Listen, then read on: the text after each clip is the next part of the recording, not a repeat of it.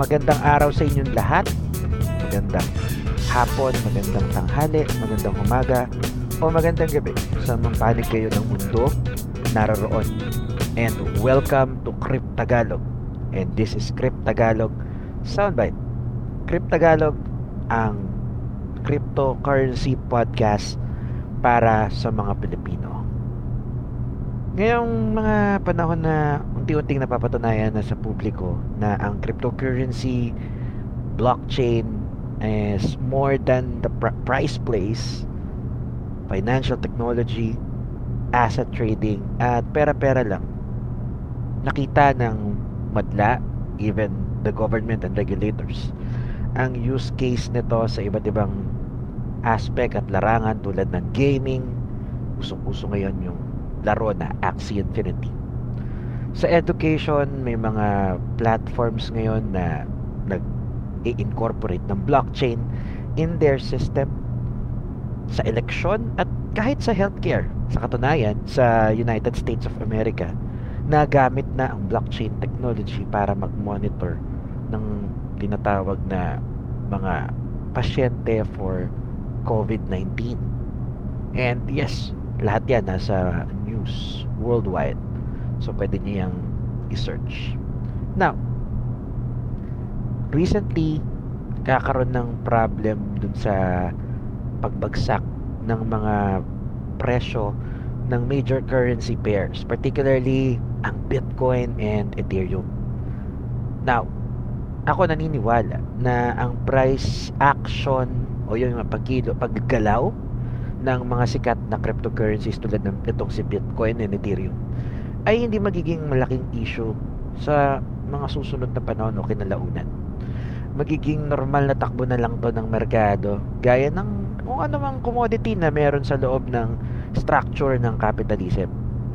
Ngayon man, hindi ito dapat maging hadlang para aralin ng mga progressive forces o progresibong puwersa sa lipunan kung paano mapag-iigting o mai-improve ang gamit ng blockchain technology for social cause.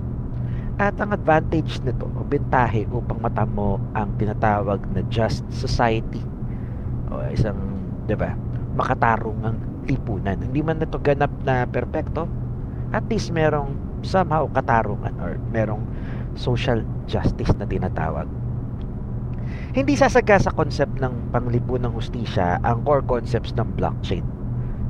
Well, alam nyo ba na ang blockchain ay may mga features tulad ng decentralization of power, decentralization even of resources, garantisadong consensus at distributed decision making tulad ng yun nga sinabi ko kanina consensus mechanism.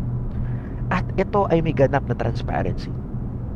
So kung tutuusin ito ay actually complementary sa kung anumang social progress na gustong matamasa ng mga progressive forces. Ito ay complement dun sa mga gusto nating mangyari na magkaroon ng tinatawag na panglipo ng hustisya o social justice.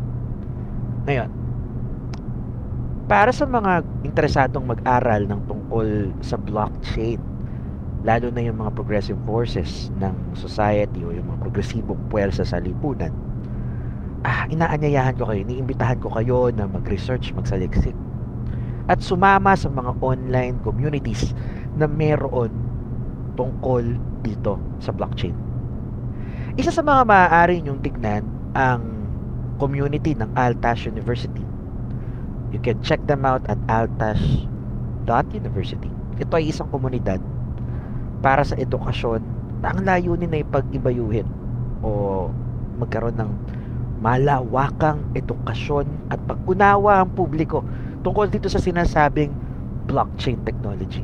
At kung ano-ano yung mga application o karampatang aplikasyon nito sa totoong buhay, sa totoong mundo, sa physical na daigdig.